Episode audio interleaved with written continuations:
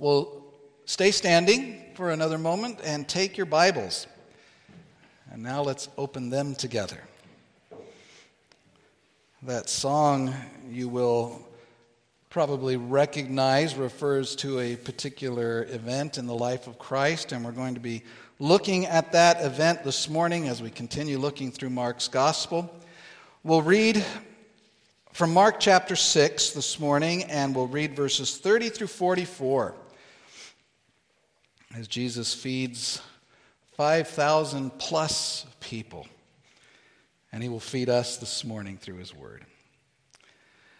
Verse 30 says The apostles returned to Jesus and told him all that they had done and taught.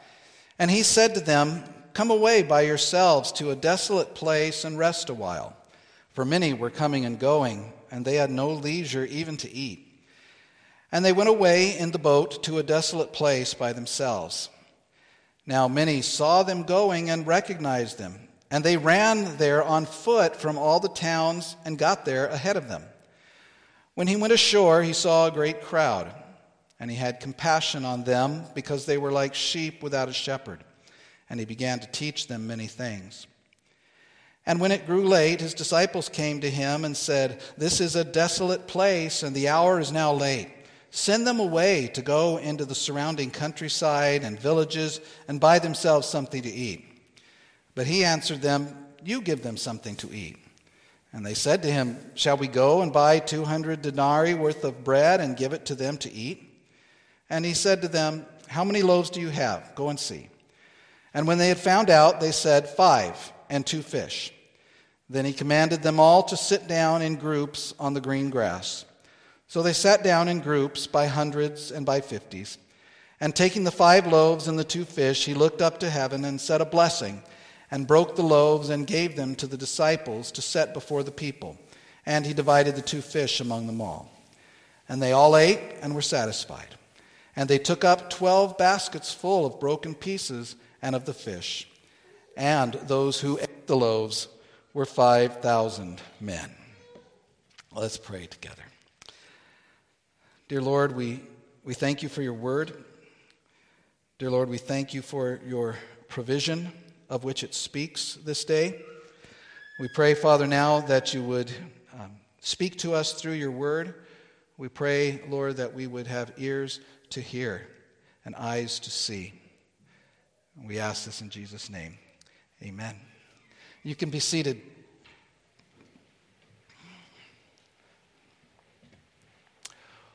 Well, this morning, beloved, we come to one of the most well known miracles in the entire ministry of Jesus. Every child who has ever, for any length of time, or adult who has sat in a Sunday school class, or any child who has had a book on the stories about Jesus read to them, has heard this story, has heard this event, how Jesus fed 5,000 people, and more actually, with five loaves of bread and two fish. And it is indeed a great miracle, one of the greatest miracles of our Lord. It's a great miracle with many connections to other events in the Bible. We'll see that this morning. Reading this account brings the mind of the biblically uh, attuned hearer to other events in the Bible, events that happened before this one and after this one. An account, I might add, that points or that we, in which we see its importance to the early church by noting the fact that it is the only miracle other than the resurrection of Christ that is recorded in all four of the Gospels Matthew, Mark, and Luke, and John. We're also going to see that this record contributes substantially to one of the questions that Mark has been asking and really answering as he has been going through and writing this gospel. And that's the question who is Jesus? Who is this one? The people have asked that. Who is this one that has this authority? Who is this one that brings this teaching? Who is this one that even the wind and the waves obey him? We'll see more of that today. And answer, the answer that it gives is that Jesus is the one who has compassion on others and who, in demonstrating that compassion, demonstrates the goodness of God toward his people and demonstrates his own guidance and provision for them, particularly Jesus as the God sent shepherd who came as the good shepherd to lay down his life for the sheep. Now, there are a few different ways that we could um, outline this passage, but I want us to focus here on the compassion of Christ. And in this, uh, we, in this passage this morning, we see two different aspects of that, and we'll look at them this morning. First, briefly, we'll look at the shepherd's compassion on the 12, his apostles, and then we'll look more broadly at the shepherd's compassion on the crowd that takes in the story. So, first is compassion on the 12. Remember, and hopefully you're keeping your Bibles out as we look through this. In verse 30, we've mentioned verse 30 uh, a few weeks ago because verse 30 picks up the end of a story, a story that was set aside back earlier in the chapter in verse 13, where Mark uh, had begun a story and then he sets it aside in order to insert, and we looked at this story last Sunday, the record of the death of John the Baptist uh, at the hands of Herod, uh, that wicked ruler of the area of Galilee. And Jesus, out of all of those whom he had called to himself, and this is the beginning of the story that we're going to pick up now, he had chosen 12.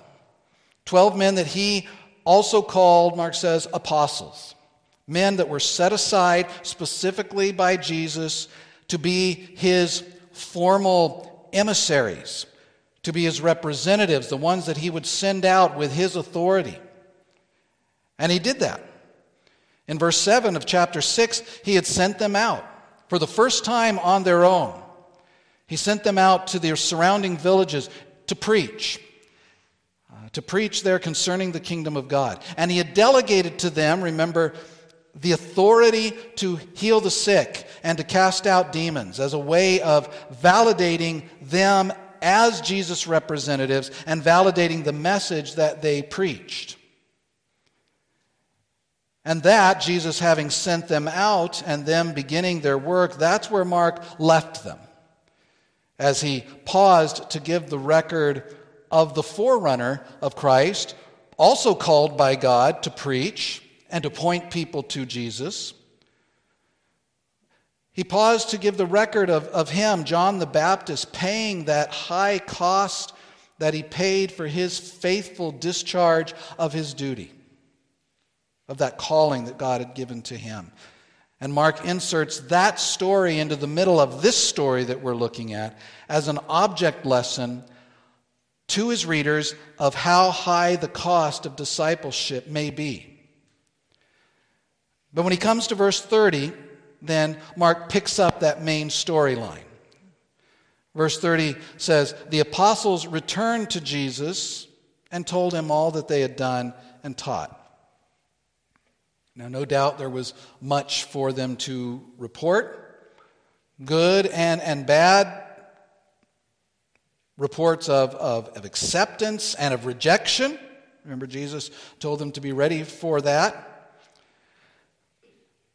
And so they give a report. Uh, later in the gospel, when Jesus will send out 72 of his disciples on a similar task, when they return, as they give their report, we get a little detail because they rejoiced that even the demons were subject to them in Christ's name, they say in Luke 10 17.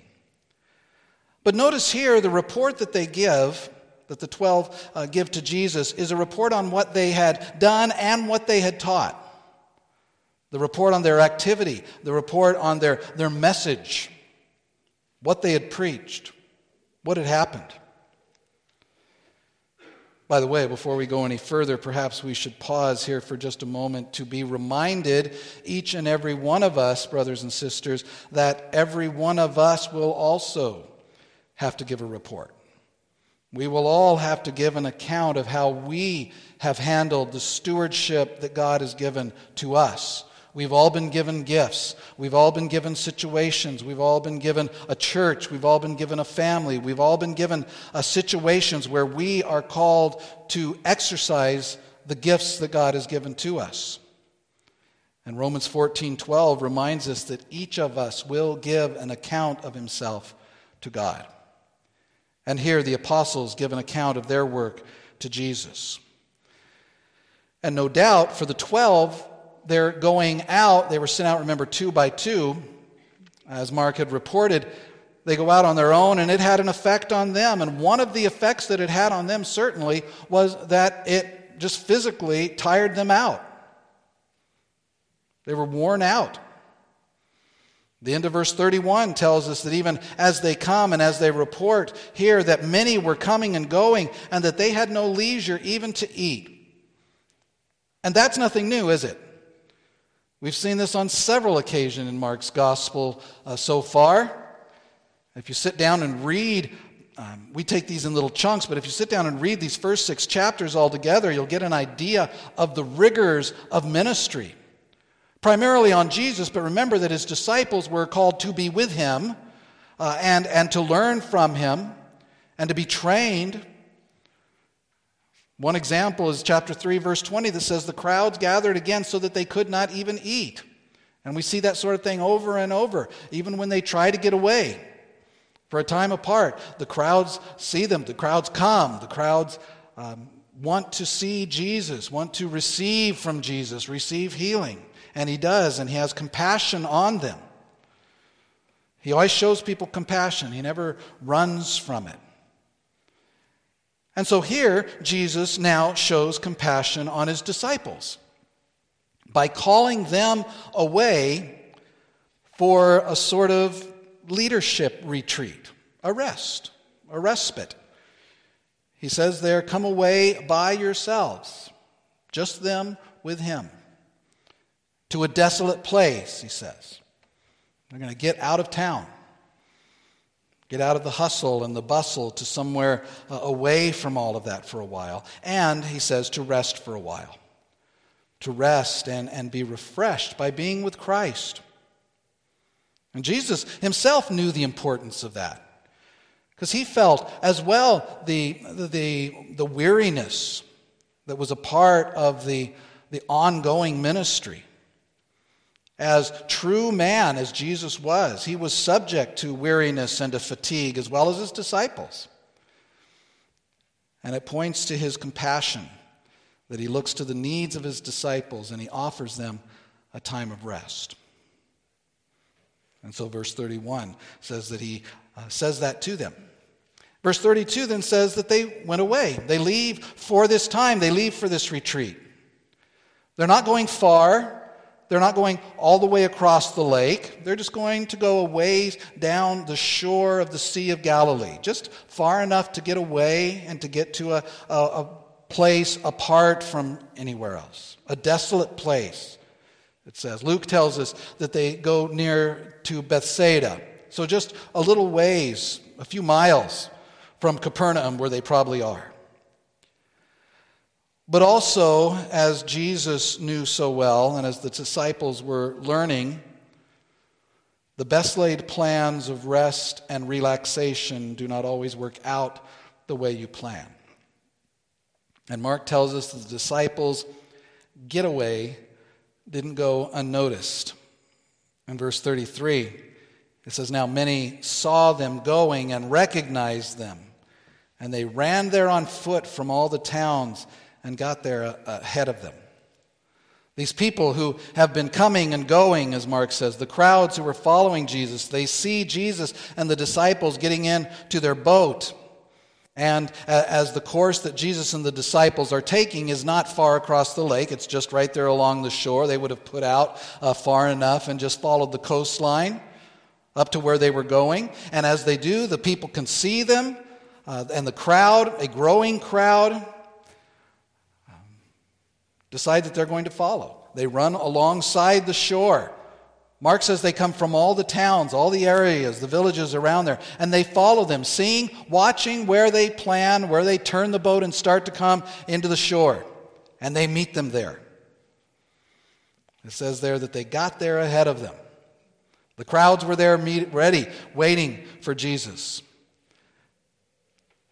And now, to be honest, that, that image strikes me as slightly comical. The weary disciples get into the boat to try to get away, and when they come back into the shore, here are the people waiting for them. Now, I'm thinking, though, that the disciples didn't see any humor in that. They were tired, they were expecting a time away. But Jesus is unfazed. Look at verse 34. It says, When he went ashore, he saw a great crowd, and he had compassion on them. He had compassion on them. And that's the second thing that we were going to see is the shepherd's compassion on the crowd. And this is really the point here is that Jesus had compassion on them. Again, nothing new. At every turn, when the crowds come, interrupting whatever uh, Jesus may be doing, whatever he may be teaching his disciples, he always has compassion on the people. He doesn't get frustrated. He doesn't say, Go away, make an appointment for some other time. He has compassion on them, and he ministers, to them, these crowds, and such is the case here. And the word compassion here is, is kind of interesting. It's a word that comes from, it comes from, from Hebrew and from the, the ancient Near Eastern idea, a word that's translated guts or bowels, even. So it refers to being affected inwardly by something or by someone, to have great sympathy or pity for someone, so much that you feel it. And it's a word that is used in only two contexts in the New Testament. First, primarily, it is used of Jesus in several places that he has compassion, this kind of, of inward compassion on those, this pity on those. And the other context is in the parables that Jesus tells that teach these kinds of things. Ladies, I know you, you just looked at the parable of the Good Samaritan in your study last week. Well, this word is the word that Jesus uses as he tells this parable to explain the compassion that the Samaritan had for the man who had been robbed and beaten and left for dead. And it's what Jesus feels here for the crowd, the crowd who has run to be with him. And why does he have compassion on them? Well, because Mark writes here, because they were like sheep without a shepherd. Jesus saw them. He saw who they were. He saw the condition that they were in, that they were lost, that they were wandering, they were without an anchor uh, for their souls. And so Jesus' reaction to the, the sight of this huge crowd that has come and is probably still uh, gathering, as those who don't run as fast were still coming along. His reaction is that he had compassion on them, and therefore, at the end of the verse, he says that he began to teach them many things. That's how he expresses his compassion on the people. He began to teach them. He deals with them as a shepherd by guiding them. He began to teach them things, uh, things about the kingdom of God. Before, before he feeds them with bread and fish, he feeds them with his word. And that's the response of divine compassion on lost people. Because the words of God, the words of Christ, are the words of life.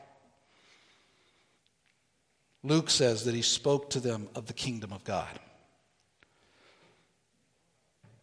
This is also something that we should remember that that is the primary task of every under shepherd of Christ, whether it's the disciples then or pastors today. That is the purpose, that is the job of pastors in the church today. Not to be administrators, not to be CEOs, not to be uh, speakers of, of great eloquence. Interesting that I stumbled as I say that. But his job is to teach the people God's word. Jesus told Peter three times, they're right at the end of the Gospel of John, when Peter says, You know I love you. Jesus asked him, Do you love me? Do you love me? Do you love me? Peter says, I love you. Jesus said, Feed my sheep. Feed my lambs. Tend my sheep. That's the work of a pastor. And here Jesus is doing just that as the great shepherd of the sheep. Out of his compassion for the crowd, he's teaching them his word. Because they were like sheep without a shepherd. And we know what, that, what that's about. We've all heard many times about how necessary it is for physical sheep to have a shepherd, how sheep will just wander how they will follow one another off a cliff, one after the other, after the other, after the other. If a shepherd's not there to, to stop them, to lead them, to show them where to go, to eat if food is scarce, particularly. All the more so in, in spiritual matters.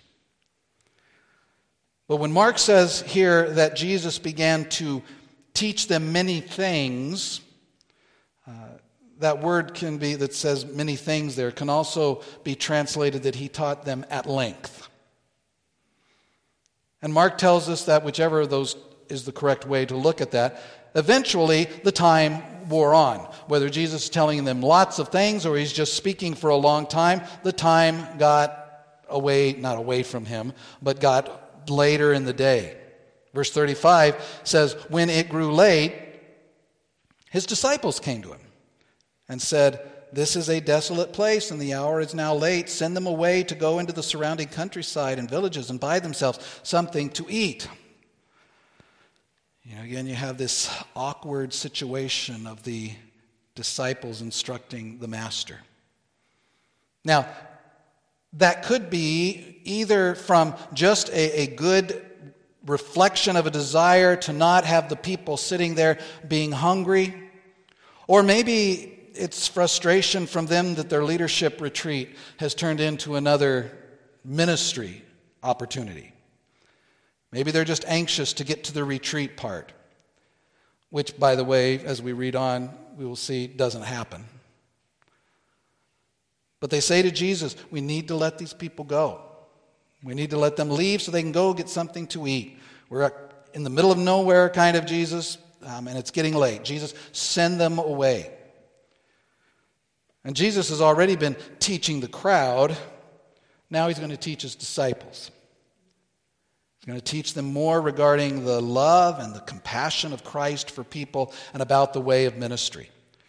And he's going to, to give us, readers of Mark's gospel, another brick in that wall of that answer to the question who is Jesus?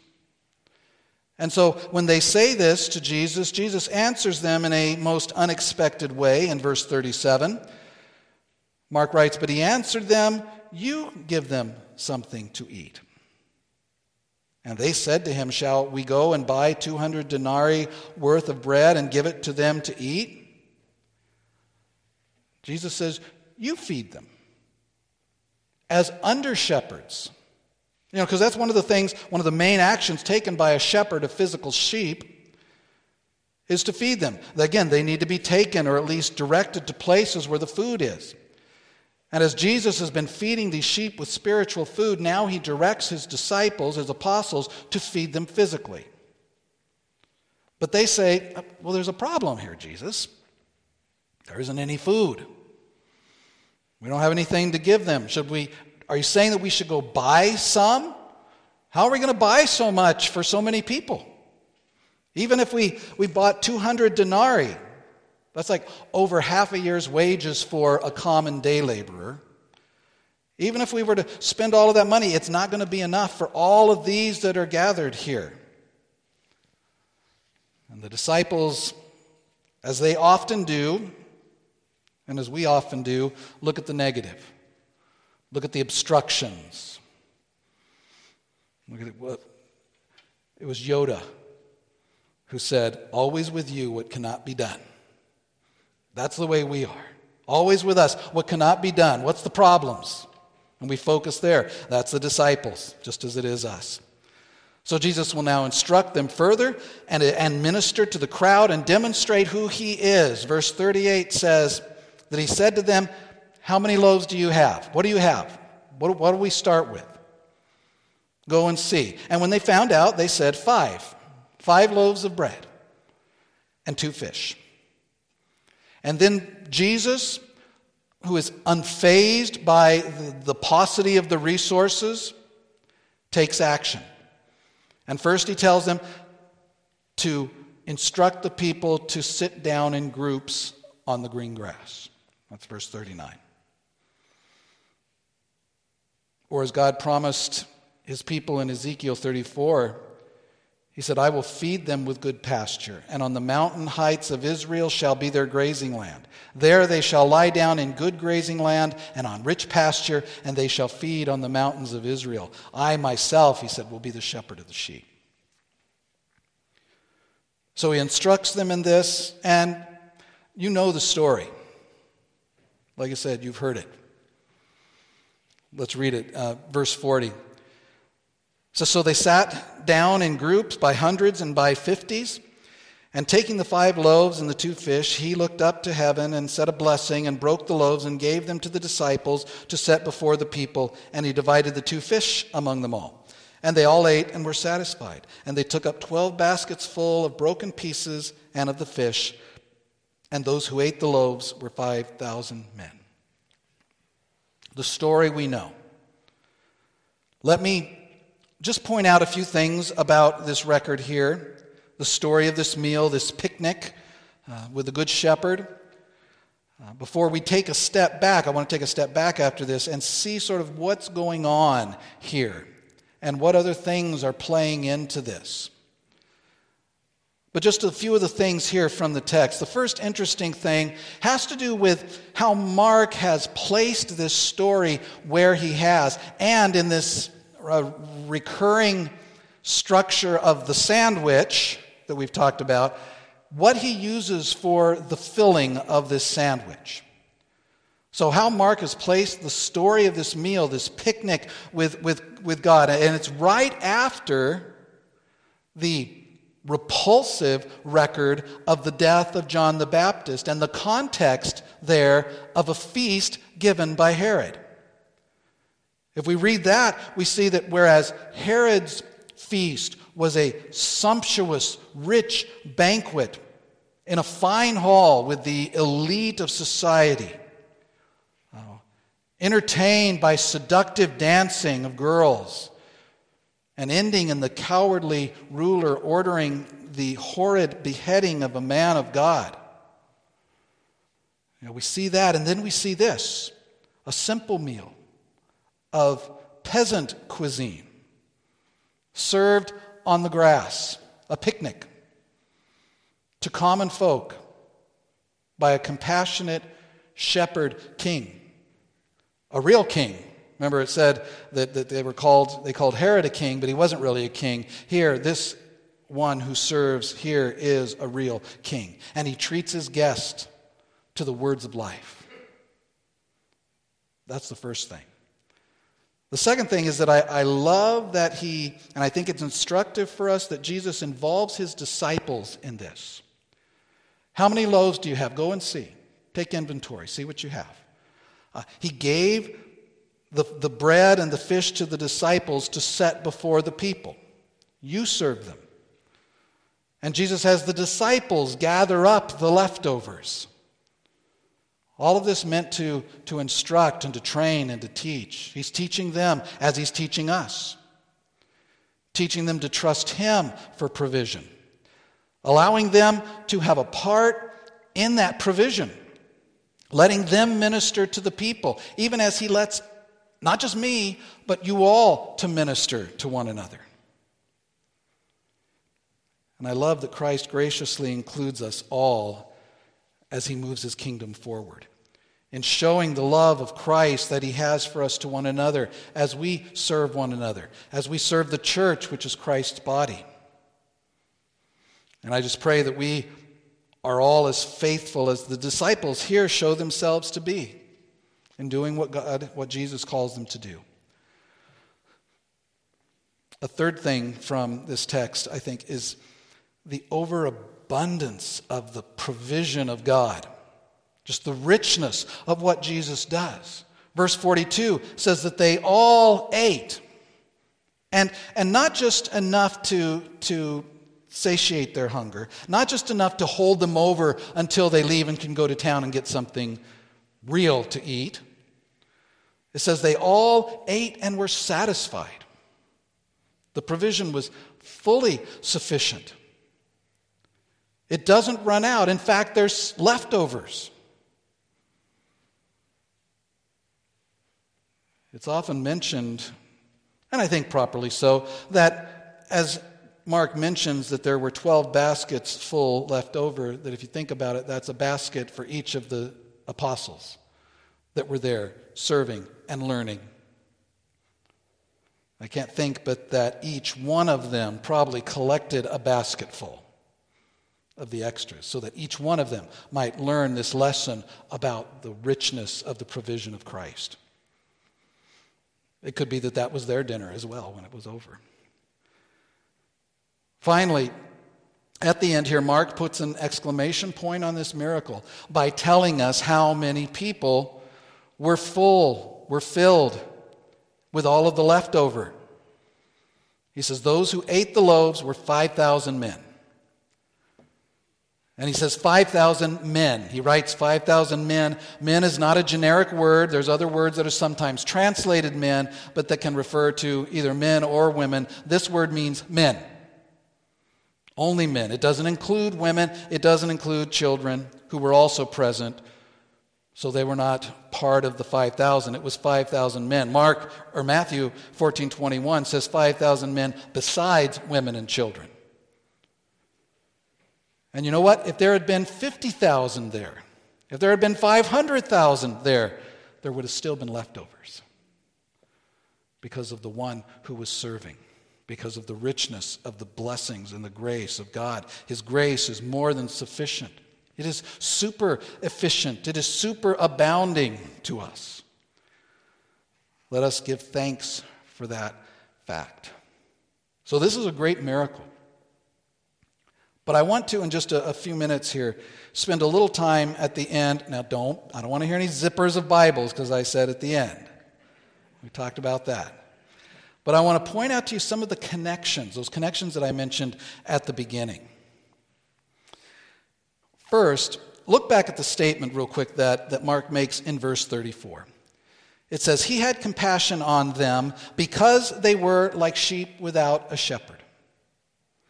And here's one of those places that the readers who, who would have been familiar with the Old Testament, a place where, where the Old Testament record of God's dealing with his people comes to bear and informs the, the events here and I think that language there would have perked the ears up of those who had heard it.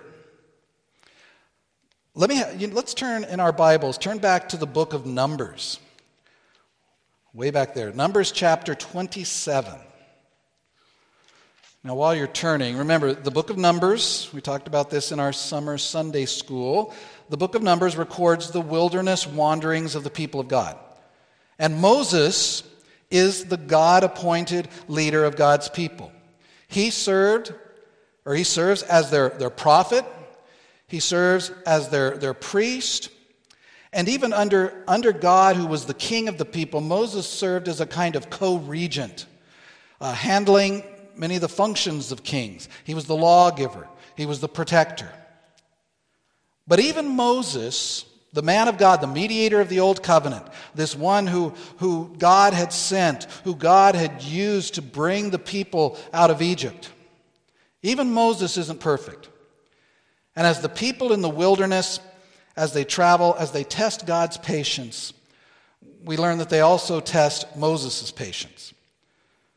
To the point that, that one time when the people are, are grumbling, when they're crying out for water, and God shows compassion on them to give it, uh, to, to demonstrate his compassion. Moses gets all bent out of shape about, with the people.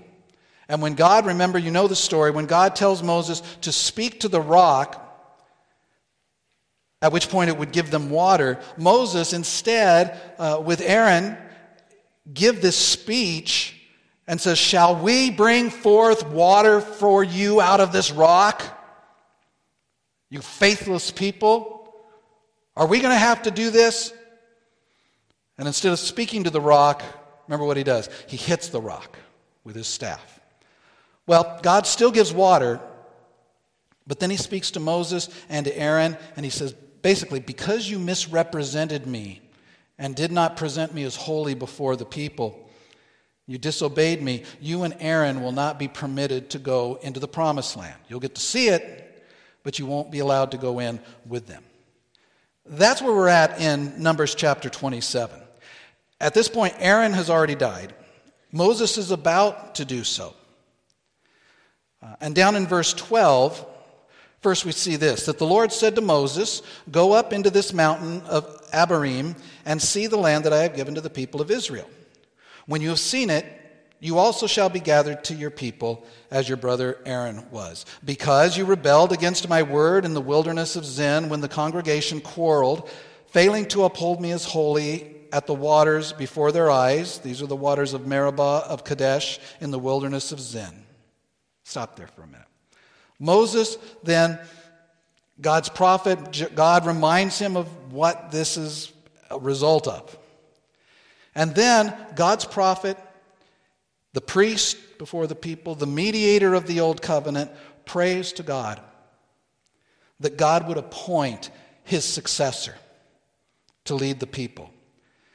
And in verse 15, we read this Moses spoke to the Lord, saying, Let the Lord, the God of the spirits of all flesh, appoint a man over the congregation, who shall go out before them and come in before them, who shall lead them out and bring them in, that the congregation of the Lord may not be as a sheep that have no shepherd. He prays that God will send a successor who will be faithful, who will be a shepherd to the people, so that the people will not be scattered, will not be wandering, that they will have a shepherd to them, so that they will not be what Jesus observes that they are back in Mark chapter 6 sheep without a shepherd. And so God Moses prays to God that he would appoint such a one. And you know that he does, right? And you can turn back to Mark. And we shouldn't miss something here, I think, that is not unintentional. The fact that the one God chooses to be that one who will lead the people into the promised land, his name is Joshua, whose name means Yahweh saves. Perhaps you are also familiar with the Greek version of the name Joshua. It's Jesus. Jesus is the one who comes to shepherd his people so that they will not be a people without a shepherd. And here, shepherd stands before sheep and has compassion on them. That's the first thing. A second thing I think to notice is seen in the actual feeding of the people. They're fed by God miraculously when there's no other supply of food or meager supplies. And where are they being fed? Where does this take place? Mark mentions it three times a desolate place. That means a desert, that means a wilderness. Is there any other instance where something like that has happened? God supernaturally feeds his people in the wilderness? We've seen that this idea of God meeting his people or going to the wilderness to be with his people is the traditional, um, often used place where God meets with his people and, and reveals himself to his people and tests his people. So, where has this happened?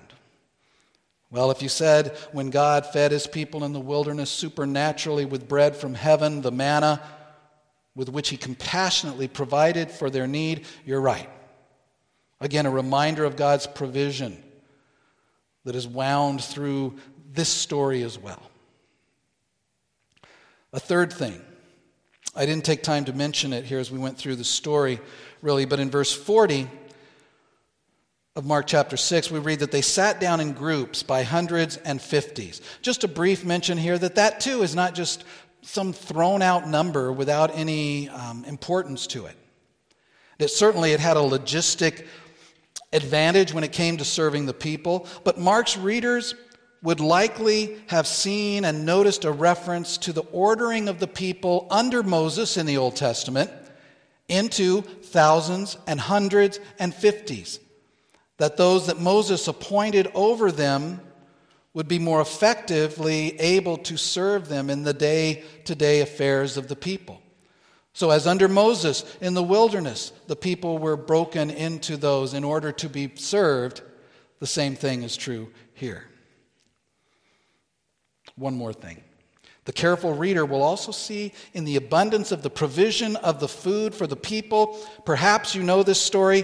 Uh, you'll see the echo of a story in 2 Kings chapter 4 where the prophet Elisha feeds a hundred men with 20 loaves of bread and some fresh grain. A similar type of thing. But I think what we see here is that here we see an escalation in the magnitude of the miracle as Jesus, God's prophet, feeds many more people with far fewer resources. So, what do we see in all of this? We see that Christ is like Moses, but superior to Moses, that Christ is superior to Elisha, the prophets, as the shepherd of God's people. So, beloved, what we have here is more than just a miraculous feeding, but a, a point in the establishment of Christ as the new Moses and the church as the new Israel, the people of God, redeemed through the power of God. His judgment against hardened rebelliousness being deflected by the slaughter, as it was in the Old Testament, through the slaughter of a spotless lamb, his blood staining the wood, causing the angel of death, the wrath of God, to pass over those over whom it is applied. And God's people then being led by a prophet like Moses, but superior to Moses, through the wilderness, where God meets them and supplies their needs by grace. And through this new but better than Moses mediator of the new covenant, we in the church as well are not sheep without a shepherd, but we are the flock of the good shepherd who laid down his life for the sheep, who gathers his sheep through his voice, whom his sheep hear and recognize. And he gathers his sheep and provides not only salvation, but sustenance as well.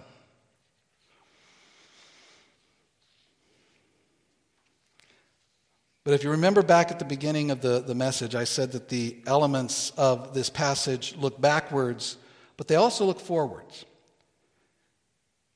And Mark's readers would not have missed this, and I'll bet, if I bet, if I bet that you probably didn't miss this either. That something, you, you thought something as you read this.